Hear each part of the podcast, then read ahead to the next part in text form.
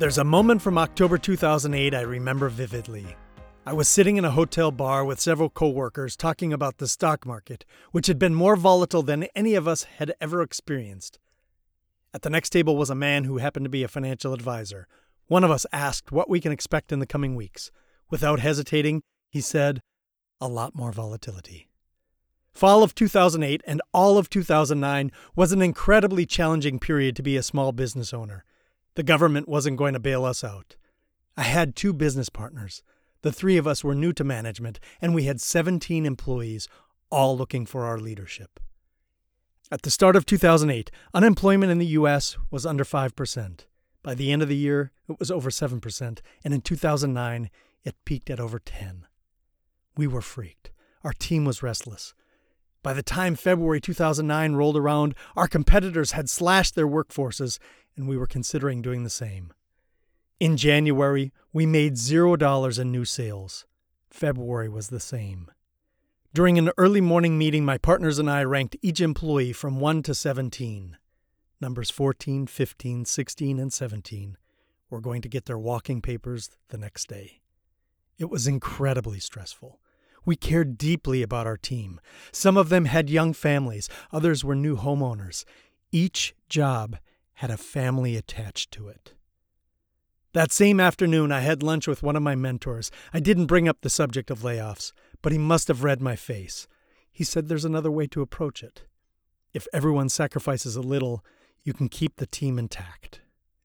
When the market returns, you'll have an incredibly loyal team, and since you don't have to rehire for positions that were eliminated, the team will be fully trained and capable.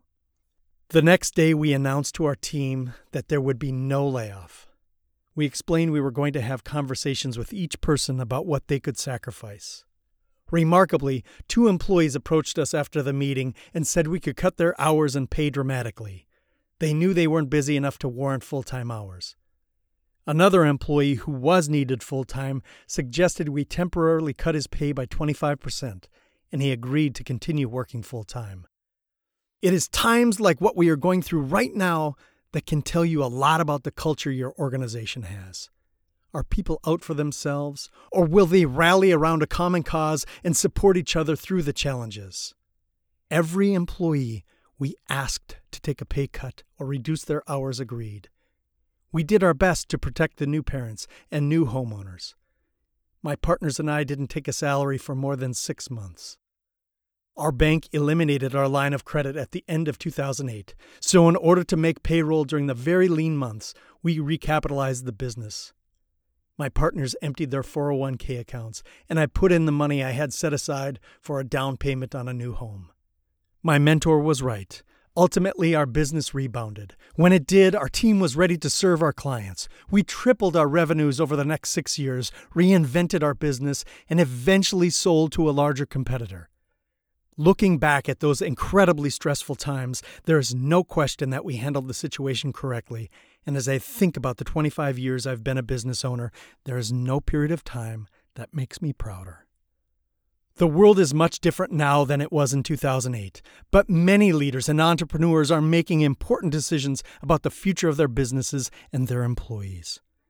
If you are one of these people, consider that sharing the pain across the entire organization over the short term might be the best way to reach your long term goals.